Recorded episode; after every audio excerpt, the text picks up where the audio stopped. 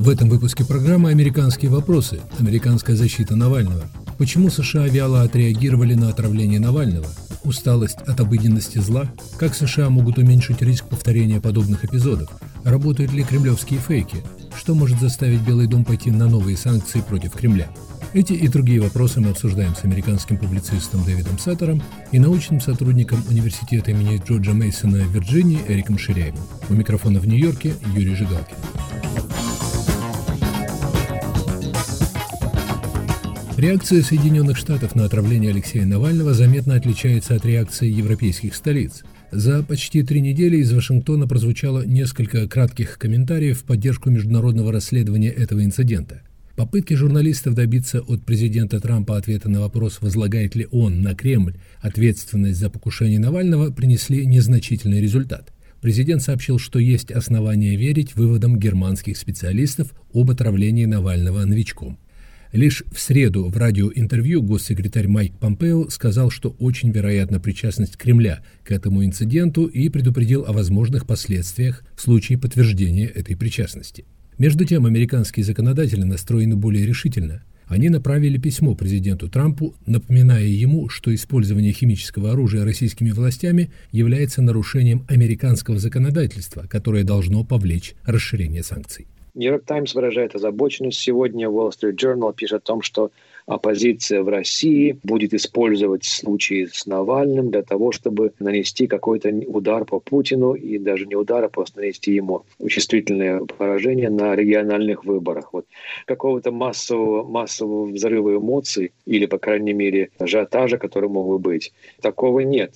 Эрик Ширяев, чем вы объясняете такую, скажем так, вялую реакцию в Вашингтоне, в то время как Берлин, например, даже заговорил о возможном отказе от Северного потока-2? Реакция достаточно спокойная. Первый – это очевидный фактор, потому что после традиционно Дня труда, Labor Day, это первый понедельник в сентябре, уже внимание, уже как-то по традиции переключается на выборы. Вопрос общественного мнения с, с, с Трампом и Байденом – Второй, в каждом явлении политическом, Юрий, есть порог насыщаемости. То есть, что можно еще ожидать плохого из России? То есть, знаете, вот как идут вот от двоечника постоянно приходят двойки.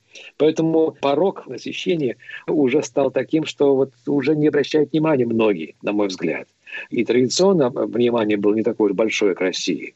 Хотя это, это должно было быть, конечно, другим. Дэвид, наш собеседник говорит, что сдержанная реакция США понятна, Москва, дескать, далеко – на носу президентские выборы, помимо всего прочего, от России и Путина не ожидают ничего другого. То есть американцы, образно говоря, привыкли к обыденности зла и не готовы выступить против него. Если мы речь идет о реакции общественности, ситуация с Навальной их не очень волнует. Частично, я думаю, как это парадоксально, потому что Навальный, он борец с коррупцией. Ну, коррупция – это такой вопрос, который не вызывает такой эмоциональный отклик, как защита прав человека или защита против терроризма.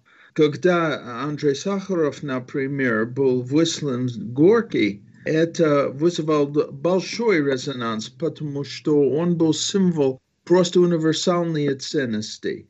Но это вопрос общественности. Что касается э, Трампа и политические лидеры, видимо, Трамп очень не хочет ссориться с Путиным по каким-то причинам.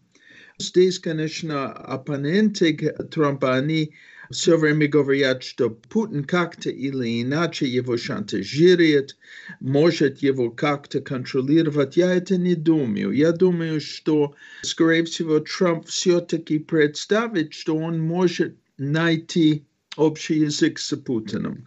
Но, как мы видим, позиция администрации Трампа ужесточает. И я думаю, когда они имеют доказательства в этом деле, они будут вынуждены, как они реагировали в случае Скрипала, когда они довольно решительно организовали реакции высылки дипломатов. Сейчас это не вопрос высылки дипломатов, но можно, безусловно, сотрудничать с наведением очень серьезных экономических санкций или других санкций. Эта ситуация развивается, и мы можем еще что-то видеть. Эрик Ширяев, американская пресса вновь отметила нежелание президента Трампа осудить российские власти, реакцию Кремля на отравление Навального. Он называет этот эпизод трагическим событием, заявляет, что США очень серьезно отнесутся к нему, если отравление подтвердится – Любопытно, что при этом президент Трамп говорит о доверии к выводам немецкой лаборатории об отравлении Навального новичком. Как вы объясняете реакцию президента Трампа? Мне кажется, здесь один из факторов, который может повлиять и влияет на поведение Трампа, это его личный фактор, основанный на его нежелании идти на поводу прессы и идти на поводу или, вернее, отвечать на давление. Мне кажется, все-таки здесь, помимо политических факторов и расчета, и мнения его советников, значительную роль играет психология. То есть э, начальная позиция Трампа была всегда, что я мачо, я солидный политик, я смогу договориться с любым сильным политиком, и дайте мне шанс, я с Россией договорюсь. Он продолжает такую роль играть. Поэтому отвечать на, на прессу, ну, видите, вы были правы, конечно, сейчас мы будем слишком жесткие по отношению к России. Это не, не в его стиле. Мне кажется, это вопрос стиля. Одно дело, что он говорит, Трамп, другое дело, что администрация делает. Мне кажется, чисто психологическое. То есть дать возможность еще побольше раздражить прессу, сделать ее более неистовой, злой. Это в его стиле. Вот Трамп, он, он раздражает. Он сам пытается, сказать, вызвать их на соревнования. Вот такая позиция, мне кажется, в его просто в крови. При этом бросается в глаза контраст между заявлениями Трампа и госсекретаря Помпео, который только что увязал Кремль с отравлением Навального и пообещал, что США сделают все необходимое, чтобы уменьшить, как он выразился, риск повторения подобных эпизодов. Трамп говорит одно, потом делает другое. Это его стиле. Стиль может быть эффективный. То есть ввести такую конфузию, неопределенность в, в оппонентов, а потом делать то, что тебе, тебе нужно будет. Ведь чем меньше ты раскрываешь карт своим оппонентам, чем меньше ты обещаешь, чем меньше они знают о том, что будешь делать, тем тебе выгоднее. Поэтому мне кажется, что даже, может быть, специально не готовя этого, Трамп и Помпео ведут себя, в принципе, так и полагают вести себя. Не давай повода прессе что-то говорить, не давай повода прессе знать, что ты будешь делать, а твои исполнители будут делать то, что как, как необходимо делать. Дэвид Саттер, мы говорим с вами о реакции Вашингтона, но ведь и реакция Москвы тоже заслуживает объяснения. Как и в случае с убийством Литвиненко, покушением на Скрипалей, Москва отрицает все, несмотря на неоспоримые улики. Тактика эта срабатывает внутри страны. А что можно сказать о ее эффективности в мире? Вот по мнению Вашингтон-Пост, например, у Кремля руки продолжают оставаться развязанными.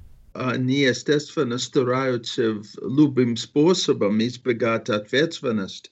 Они отрицают все, хотят, что Запад об этом будет забыть и не будет серьезных последствий. В принципе, эта стратегия часто работает, потому что в Западе очень короткий память. Если мы смотрим чуть-чуть пошире, и история путинского правления в России, и даже ельцинского правления в России, и перечислим все преступления, которые были совершены в этих периодах, мы видим, что Россия ответит с каким-то абсурдным официальным объяснением.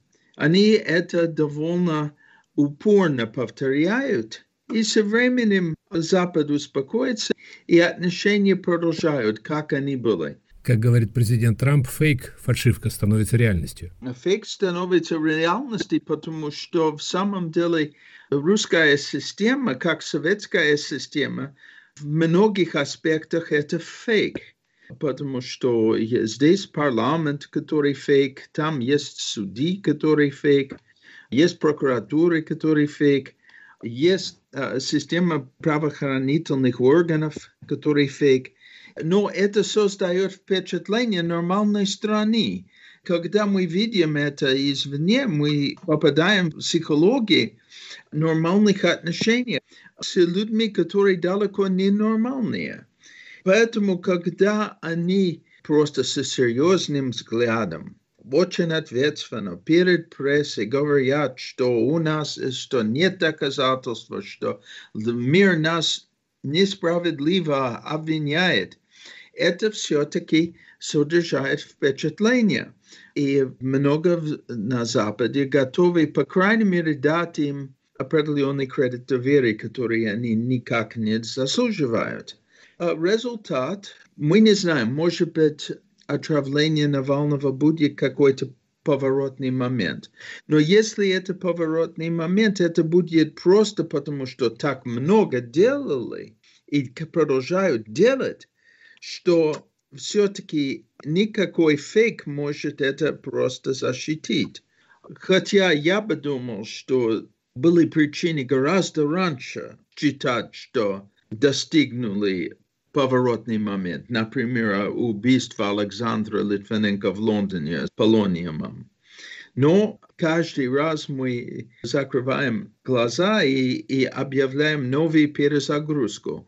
В этот раз, может быть, что-то будет другое, не знаю, но это не потому, что мы перестали быть уязвимым к этой эффективной действительности, но просто потому, что Путин и его соратники настолько много совершили преступлений. Почему, например, убийство Бориса Немцова явно работа Кремля и служба охраны?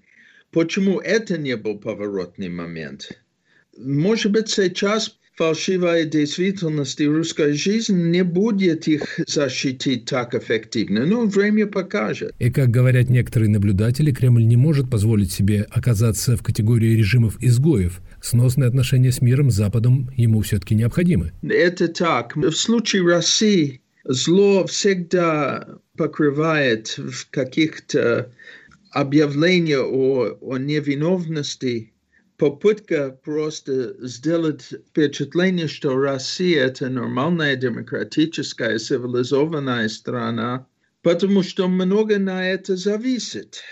Я думаю, скорее всего, они стараются создать такую облако сомнения и неуверенности, что они могут совершить все, что угодно, и Запад будет колебаться вопрос, по-моему, настолько это может продолжаться. Эрик, как вы считаете, подошли мы к такому моменту в отношениях с Россией или кремлевская система фальсификации и отрицания продолжает работать? Система работает. Это, что меня особенно в этом неприятно удивляет все больше и больше в последнее время, что в России выросла, по сути дела, целая культура лжи правительство и, правящие круги делают все возможное, чтобы полностью дезинформировать всех и, вся, и самих себя. Можно вылить такой поток информации на слушателей, на зрителей, что любым станциям и организациям, которые говорят правду, там места не будет. Вся система построена на колоссальном обмане и самообмане. И это получается пока у систем. Но Дэвид прав, что система она не может так долго существовать. Она по определению, по закону социологии, не устойчива. Она должна грохнуться когда-то. Но пока люди поддерживают эту систему, по крайней мере, думаю, что без этой системы будет хуже. Если что-то другое придет, будет хуже. В эфире программа «Американские вопросы». Американская защита Навального. Почему США вяло отреагировали на отравление Алексея Навального? В передаче участвуют публицист Дэвид Саттер и научный сотрудник университета имени Джорджа Мейсона в Вирджинии Эрик Ширяев, у микрофона в Нью-Йорке Юрий Жигалкин.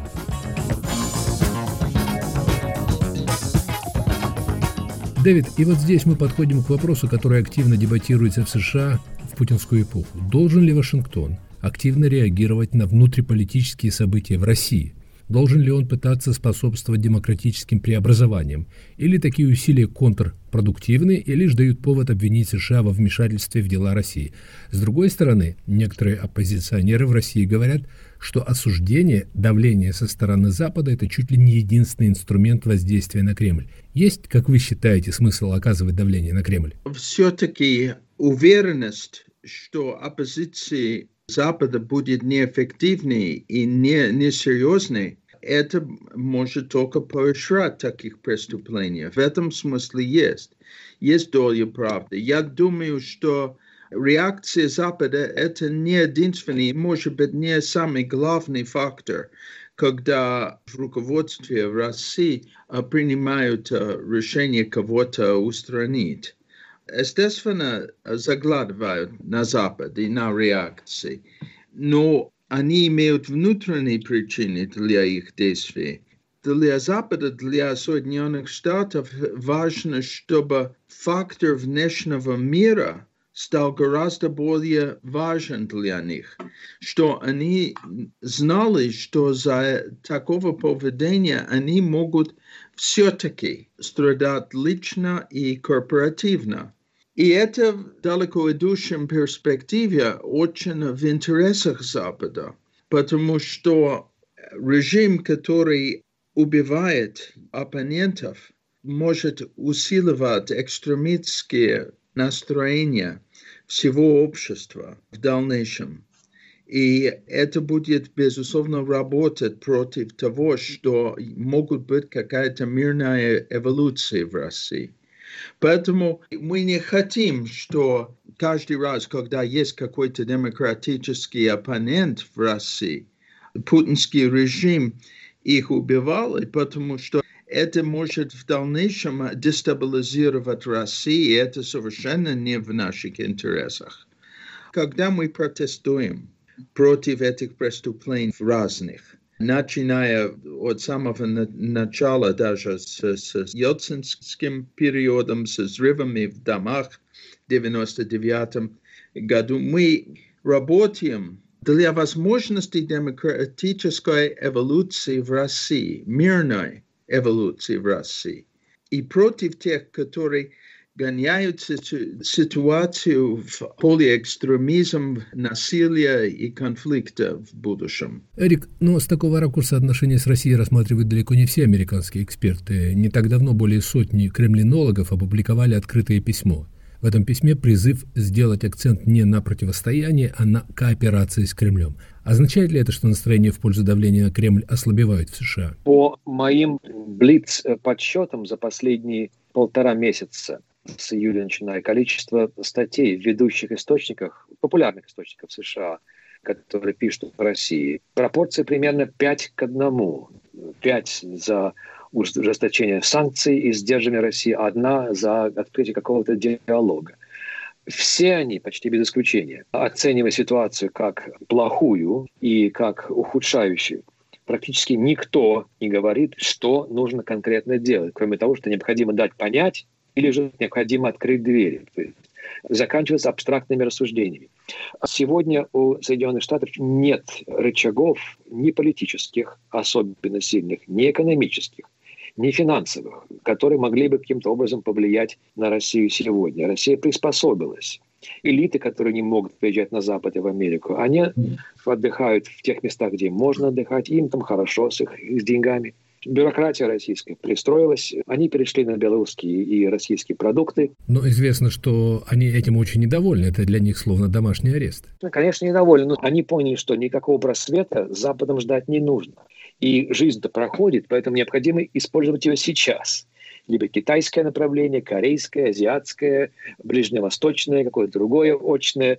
Поэтому давайте рассудим точно. Ну, каким? Нефть э, в России не покупать. Она будет продавать. Газ блокировать, она будет продавать. Только сдерживанием, которое было еще давно, 45-40 годов предлагалось и проводилось. Но повлиять ситуацию поведения России, шанс здесь минимальный. Подождите, но ведь остается в арсенале, например, отключение от системы международных платежей SWIFT или запрет на покупку российского государственного долга, что, очевидно, страшит Кремль.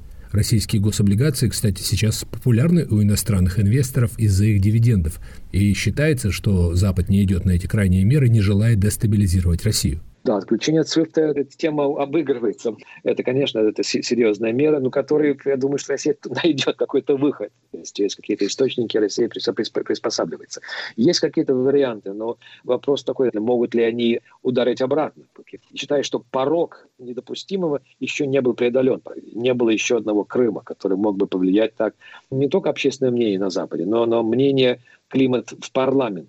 Коли вы заговорили об аннексированном Россией Крыме, может спусковым крючком для крайних санкций стать попытка присоединения Беларуси? Вот это изменило мнение в Европе, которое всегда отличалось своим благоразумием и, и выжидательной позицией, и успокоительностью. Это повлияло, это сильно повлияло и на Германию, и на Францию, и на Великобританию давно уже. Действительно, ничего прежде не могло заставить Ангелу Меркель поставить под вопрос осуществление проекта «Северный поток-2». Давид, как вы считаете, остаются у Вашингтона реальные инструменты воздействия на Кремль или оппоненты Путина в самом деле совершенно беззащитны в России? Мы не все сильны в этом деле, но все-таки любая акция имеет символическое значение. Это влияет на сознание людей, заставит несколько людей думать об альтернативах. Безусловно, это готовит ситуацию, где люди могут просто переоценить их ситуацию и вообще стараться что-то делать. Все-таки мы не контролируем внутренние ситуации в России. Все, что мы контролируем, это не угрозу для существования путинского режима, это создать определенный дискомфорт. Но меры, например, исключение России из разных организаций, отказ от экономического сотрудничества, изоляция русских лидеров, наказание тех, которые имеют иностранный счет. Такие меры, они имеют символическое значение. Это еще один фактор, который русского общества будет рассматривать когда придет момент для перемены. На днях влиятельные американские законодатели призвали Трампа ввести санкции против Кремля, если подтвердится, что Кремль причастен к атаке на Навального, то есть использованию химического оружия. Санкции после отравления Скрипалей состояли в высылке дипломатов. Понятно ли, что можно ожидать на этот раз? Я не эксперт по американскому закону в, в этой области, но у нас есть акт Магнитский все, которые имели отношение к этому преступлению, могут быть наказаны, они могут быть лишены возможности путешествовать. Если у них есть иностранные счеты, они могут быть заморожены. Но самое главное, я думаю, в этой ситуации, это решительно судить и сделать ясным русскому населению, что их лидеры сейчас изгои и что есть какие-то цивилизованные стандарты в, в мире, которые западная часть цивилизации готов как-то или иначе защитить. Это всегда предрассудок в России, что западные страны, они не готовы защитить их ценности. Люди будут их принимать всерьез, когда мы принимаем их всерьез. И это значит, что мы должны принимать конкретные шаги в ответ на явных преступлениях. Не только в случае Навального, но в случае Немцова, в случае малайского Боинга и так далее, там и Политковской. Это длинный-длинный уже очень печальный список. Путин сам всегда говорит в разных разговорах, что все, что существует на Западе, это фикции. Это они только делают вид, что там есть верховенство закона. И это, естественно, один из транквилизаторов народа. Много русских людей, они это верят или хотят это верить, они должны видеть обратно. Эрик, что вы думаете о такой тактике? Может она возыметь воздействие? В политологии такое понятие существует. Называется по-английски naming and shaming, то есть назовем и, и застыдим. То есть тактика общественной организации, особенно молодежи. Так вот, исследование показывает, что эта тактика приводит к тому, что режимы ожесточаются. Выберешь диктатора, начинаешь обвинять его, выказывать правду все о нем. Они еще больше ожесточают свои политики и против своего народа, и против того, кто их обвиняет. Поэтому тактика, она звучит хорошо, это морально правильно, но она не работает в реальной жизни. Юрий, а может быть по-другому поступить? Вместо того, чтобы ограничивать в России все, зажимать и останавливать, и санкционировать, так давайте стимулируем иммиграцию из России, молодых людей на Запад, инженеров, врачей, учителей, специалистов. Как раз вот это и будет подрыв системы.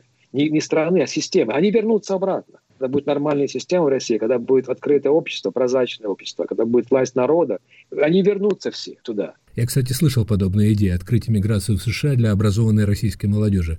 Но на кого останется Россия? Кто без них там будет устанавливать эту власть? Ну, вот найдутся те, которые временно останутся в России.